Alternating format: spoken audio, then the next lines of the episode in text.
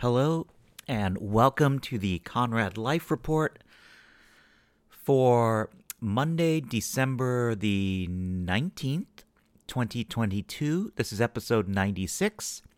It is a bright but pretty cold day here in Carroll Gardens, Brooklyn. Uh, the temperature is just above freezing right now. This morning it was 29 when I woke up and I went for a run. And 29 is still very doable running weather, especially if you are bundled up and you have a nice down outer jacket, like I do because my friend Ryan in British Columbia sent me that jacket. So thank you again, Ryan. Um, and if it's not too windy, which it wasn't too windy today, uh, the wind makes things unbearable if it's frigid, but it was very bearable today. So, um, so yeah, I took the day off. Um, because I have several days uh, to use before the end of the year. And at our company, if you don't use them, then they just go away. So you don't get a payout or they don't carry over or anything like that. So after Thanksgiving, I realized I had six days, which is actually a lot. Um, it's a lot to get rid of if you're not, say, taking a whole bunch of days in a row, like going away on a vacation. So I took one Friday off. I took last, just this past Friday off. I'm taking today off. So it's weird. It's a four day weekend. Um, it's kind of awesome.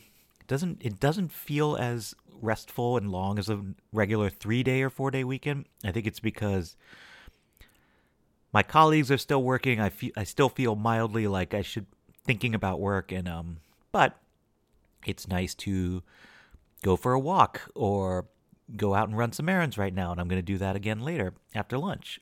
So yeah, it's actually it's quite nice to take the day off. I'm going to take Thursday off too. Uh, Friday, my colleague is taking off, which is why I didn't take Friday off, and I'm hoping to. It'll be a very quiet Friday. I would guess it is. And next week should be pretty quiet too. I hope. Uh, taking two days next week, the Thursday and Friday before New Year's, um, and then the Tuesday and Wednesday I'm working should hopefully be very quiet at work. It's more of a keeping the lights on type thing. So, yeah, a lot of days to use. And this happens most Decembers. So, um, but anyway, it's been a been a good few weeks here in the neighborhood. So, I don't think I mentioned this last time, but um, let me let me look at my notes. Did I? No. So, um, an incredible new joint has opened up in the neighborhood on Smith Street called Bobby's Italian Beef, and it's Bobby with an I, not a Y. And it's a Chicago like dog joint. Um, I mean, I guess they technically make Italian beefs. They're their sort of main thing. Well, it's in the name, Bobby's Italian Beef. But for me, what I love about Chicago stuff is the dogs. So, um, and I've seen The Bear, or at least one episode. So I know that Italian beefs are hot right now. Uh, no pun intended. But I love Chicago dogs, and if I'm in a place with a Chicago dog, that's what I'm getting. So I've been twice now, and I've gotten Chicago dogs both times. Uh, and the second time I went was this just this past Friday on my day off. Uh, I met up with my friend Pete there around two o'clock for lunch, and uh, he had an Italian beef. I had a Chicago dog. I also got their new potato wedges, uh, which are basically you know like chips, like English. Well, they're yeah, they're French fry but potato wedge size, and an RC cola for two bucks. Um, so they sell RC cola, which is kind of like a nostalgia thing, but also, I guess it's nostalgia for me because I don't really drink cola, but I do love RC. If I'm going to drink that type of cola, I will take an RC every time. And when I was growing up, my dad loved RC um, because he was an old, reasonable man, regular man, um, and he liked his RC cola, probably because it was inexpensive, but it was also good.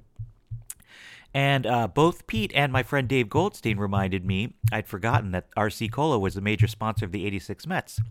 I don't remember. I can't. Re- I don't know why I'm not remembering that, but they were saying that you know there were a lot of ads around Shea, and I watched a lot of Mets games on TV that year because I lived in Connecticut, and I went to a July game at Shea that year against the Braves. But maybe it's just because RC was so ubiquitous back then. I don't remember it being particularly connected to the Mets as opposed to just connected to the fabric of our cola drinking society. But anyway, Bobby's Italian Beef, and when you go in, it's it's just like a dog joint. You know, it's like got, kind of got booths, a lot of uh, Chicago and Illinois um, ephemera on the walls. And the true sign of a good Chicago dog joint is they have Vienna beef signs in multiple places, so you know it's good. So yeah, Bobby's Italian Beef here on Smith Street. It's right next to uh, Angry Wade's, which is still closed. Um, I mean the space. Angry Wade's is not coming back, but the space is still closed. Looks like something's happening in there, but I'm not sure what. Um, and other random joint news, I went to a place called Haven on 47th Street between 5th and 6th. Um, I'm sorry, between 6th and 7th in the city. So Haven is interesting. It's one of those midtown weird rooftop bars that are often at the top of hotels, and um, they serve like it's like a fifteen dollar bottle of Stella type place. Um, and it's kind of like enclosed from the elements under glass and stuff, but it's up on a roof. Anyway, I have worked across the street from Haven for eight years now, and for several years, I worked not only across the street but like kind of directly over Haven. It was like the view from my desk was this rooftop bar.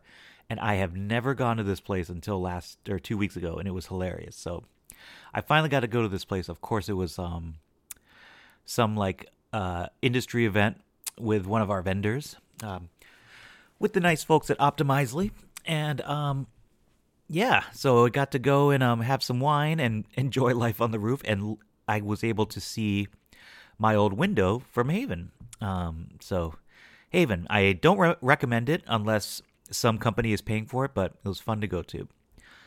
Uh, in here's a couple more. I've, I've hit a lot of cool places in the last few weeks looking at these notes. Uh, I'll keep moving along here. The Dutch. The Dutch I went to for the first time in probably 15 years uh, because I definitely went there in the pre Foursquare swarm days because um, I joined Foursquare in 2009 when they launched, and it showed me never having been to the Dutch, which is that means I have not been there since at least 2009. So this was um, the first day that I took off when I had to get rid of all these days. Uh, my friend Bridget, who lives in Austin, Texas, and who I went to high school with in um, St. Catharines, Ontario, uh, she was up in the city for no reason with her and her friend, also named Bridget, the Bees. And so my friend Joe Zawatsky, yet another high school friend of ours, set up a lunch at the Dutch. And um, and then yet another high school friend came who works downtown, our friend Tucker. And what's funny is Tucker and Bridget were an item back in high school. Um, they are both not an item now, of course. Well, not of course, but they aren't. Um, so anyway, at this lunch was me and Joe and Bridget and her friend Bridget, and Joe brought his friend Greg visiting from Miami, and it was six people at a boozy lunch uh, at the Dutch at 2 p.m. on a on the first Friday in December, with holiday decorations up, and it was just fantastic. So um, I treated myself to the famous Dutch burger. Um, always seems like a cop out to get a burger at a nice restaurant. Uh, but the thing is, the burgers are always great at these places. So, and I hadn't had a burger in a while, so I had a burger, and um, we had wine, and I had a couple of threes Vliet beers too. And after this two-hour lunch, uh, I just I suggested we all go to Spring Street Lounge or Spring Lounge, I mean, aka Shark Bar. So we walked down um, Prince Street all the way to Lafayette, and Soho on a Friday in December is just bustling with shoppers and tourists, and it was a lot of fun. Just even just walking, the ten minute walk was great. Uh, walked by Joe's old place on Lafayette Street between Prince and Spring that he lived for like a year in 2001 or so. And we recalled that he had one great party there um, that I still remember. I remember smoking a cigarette, uh, leaning out the window. Uh, wow, so yeah, that must have been maybe even 2000 because uh, I quit smoking uh, very early, thankfully. Um, but yeah, so went to Spring Lounge. I had not been there in a very long time, and it was great to be in there. It was crowded. I felt a a little weird because um, uh, it was crowded and I was unmasked and COVID numbers are going up, and not to mention the cold and the flu. But um, I did okay. Um, Anyway, that was great to go to Spring Street Lounge again on a Friday afternoon. Like the sun is still up, but it's like almost sun. It's like dusk, and it's a crowded bar of people in a great mood. Ah, it was amazing. So afterwards, uh, everyone else went up to Joe's place on the Upper West Side, and I knew if I went there, I I would have, I would be in danger of staying there very late. So I did not. I went home, um, and I just hung at home, and that was a great time too. So, um, let's see, a couple of other things. Um, been hitting wing bar still. Uh, still football season. I watched the Big Ten championship there Saturday that Saturday night with my friend Eric and also my friend Steve in from Chicago. Um, and Steve and Eric are both fellow uh, University of Michigan alumni. So we watched the game there. Um, and we kind of chatted with some people next to us. Uh, it's funny, they were all a little rough around the edges. And uh, they, it turns out they were all in production. And as somebody that's worked in TV production before, they were very much TV production people. Uh, I don't know how I don't know how to what I mean by that, but um, just like sort of very aware, uh, very party animal, um, very gregarious. Uh, they had these people had been drinking at Wing Bar since the morning because they watched the U.S. soccer match, um, and again, this was Saturday night, so these people were wrecked, and they admitted it. It was kind of funny. So that was an interesting element. Also, as one does when people get very, very drunk, they were eyeing one guy and they kind of like were giving this guy the evil eye. And it seemed like they wanted to fight him, which I can't remember the last time I saw an actual fight. Um, but it didn't happen. The guy left, which is probably smart. Um, anyway, so that was Wing Bar. Uh, Michigan won, so that was nice. Uh, let's see. The next day, Oliver and I went up for the first time in a year to L'Industrie. That's like in French, like L apostrophe industry, which is one of Brooklyn's great pizza places. It's um in in Williamsburg on like South Second or something or Third, um, and Driggs or so or Roebling. Anyway, great great pie there. Uh, just took it, brought it back home because um, yeah, Oliver wanted to eat it home. And uh, let's see. Other things, uh, it's holiday party season. Been to a few already. Uh, my friend Eric's, my friends Eric and Debbie had their annual meatball party, um, and this precedes um, their marriage. Like uh, Eric's been having a meatball party as long as I've known him, and it's a bit more calm these days. A because of the aging going on, um, and it starts earlier because there's a kids kids period of the party before it becomes quote unquote adults only, and in the pandemic era, they keep the numbers small. The invite list is very tiny, not tiny, but um, it is a fraction of what what it once was.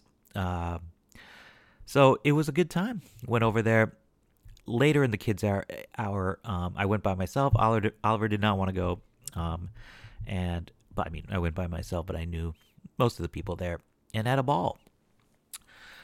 And uh, let's see, other holidays part. Well, my bourbon club, we had a holiday version of it this was just two nights ago, and the interesting thing was was that it was uh, our better halves were welcome at this at this one. So it started a little earlier than usual. It was like a 5 p.m. start. There was actual dinner involved, which was F and F pizza.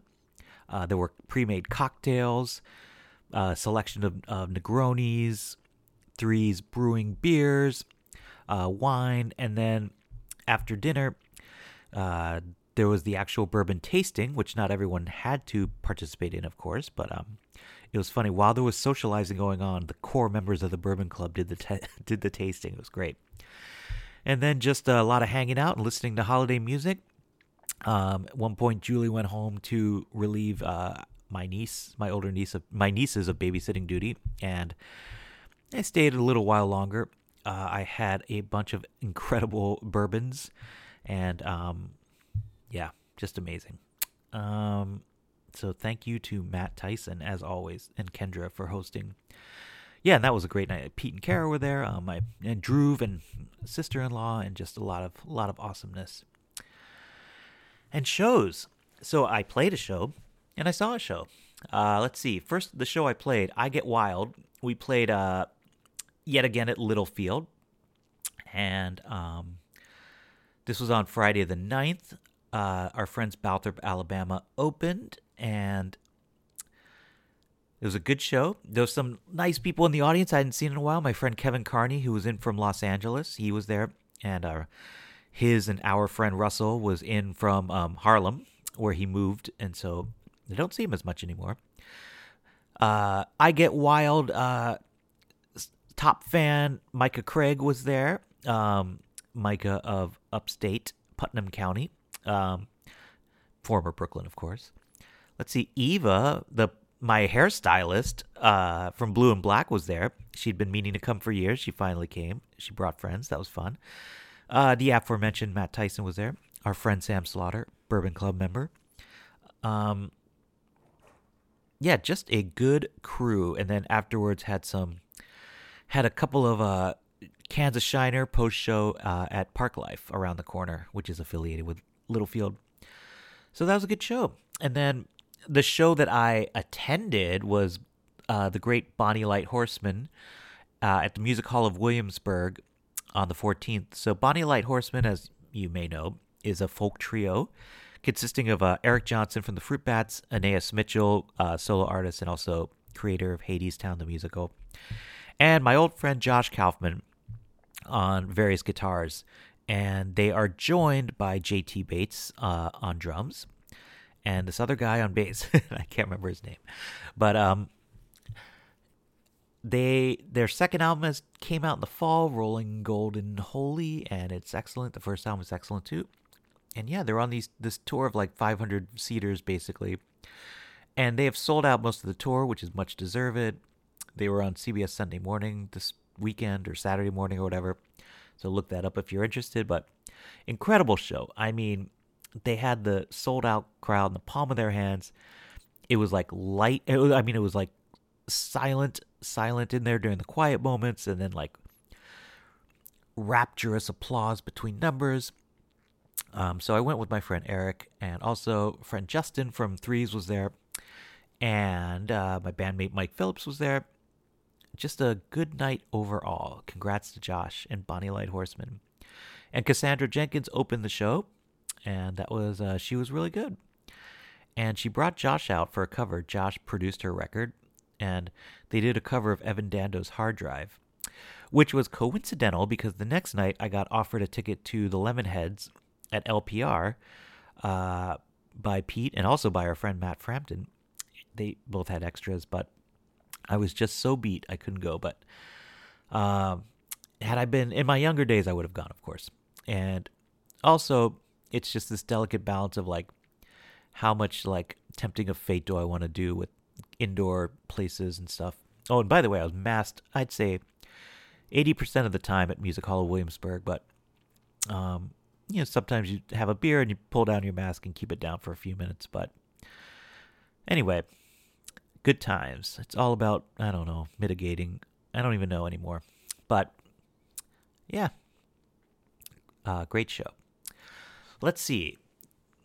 I would tell you what new music I've listened to, but I haven't listened to any. Um, I don't think uh, any I can talk about. So, uh, I was looking back at new releases. I was like, I have not listened to any of these. I guess I am missing out. I feel like I have listened to something on Bandcamp, but I can't remember what.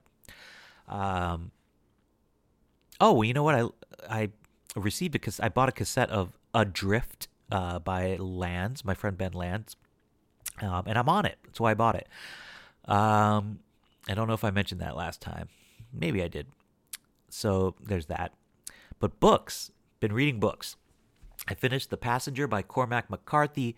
It is awesome. It is absolutely fantastic and incredible. And if it wasn't a library copy I had, I would reread it, but um, I had to return it and I have on the on hold at the library Stella Maris, which is the companion novel to The Passenger. Highly recommend The Passenger by Cormac McCarthy. And I also read uh, When That Rough God Goes Riding, listening to Van Morrison by Greil Marcus, who is the famous Bay Area music writer. And he's a good writer and he has a lot of insight, good insights, but also um, his sentences are so long and they're so hyphenated and they're like nested sentences and there's like a phrase within a phrase within a phrase within a clause, and sometimes you have to stop and like start reading in the middle of the sentence and move outwards in both directions to understand what he's even saying. But it did offer some great insight into Van Morrison. I'm a lifelong Van Morrison fan. I'd say going back to high school um, when my history teacher lent me his copy of Enlightenment on cassette. Um,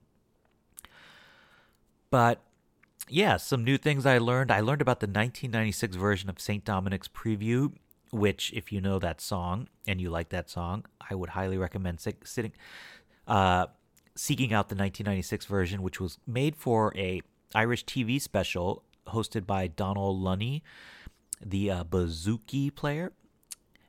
Um, and so it was that's why it was recorded. But you can find it on the Healing Game Expanded Edition on um, streaming services. Greil Marcus doesn't like any of Van's music from Common One in 1980 through like basically Too Long in Exile or Days Like This. So I don't agree with him because I think a lot of 80s Van is transcendent. Um, but that's a minor quibble. He writes a lot about Astral Weeks, and um, Astral Weeks is obviously a titan of 20th century music. Uh, so that was fun to read about. And like most sort of like in the know Van fans, he's a major supporter of Veedon Fleece, as I am too. And I think that's about it. I don't even know what else to say. It's been a it's been a tiring few weeks. The next couple of weeks I think will be equally tiring and I hope I don't eat too much and drink too much and not exercise too much and all that stuff. I mean, I hope I exercise too much. That would be nice. But I guess that's it. Oh, and I have new glasses. So next time you see me, I'll have new glasses. They arrived about five minutes before I started recording this. Um, so there's that. Oh, yeah, because I went to the eye doctor. Uh, my annual eye checkup, I recommend it. I have a cataract, apparently, which is common for people my age. And it's also common that I won't have to do anything about it for a decade at least. But, you know, when the doctor says, well, your cataract's still there, and it's just like, that is a very jarringly uh, old person thing to hear from a doctor. So, yeah, go get your eyes checked uh, if you haven't in a while, even if you're not myopic or actually um, astigmatistic like I am. I don't know what the word is there, variation. Anyway, enough of me about me. How are you? I'm just kidding. All right, so this has been episode 96 of the Conrad Life Report, reporting on Monday, December the 19th, 2022, from a sunny but cold 35 degree day um, here in the borough of Kings. Everyone have a nice holiday. Happy Hanukkah, Merry Christmas, Happy New Year. Um, if anyone has an extra Yo La Tengo ticket, uh, I would might take it uh, I might offer, I might be willing to um, take it off your hands. Guess that's about it. Uh, see you next year.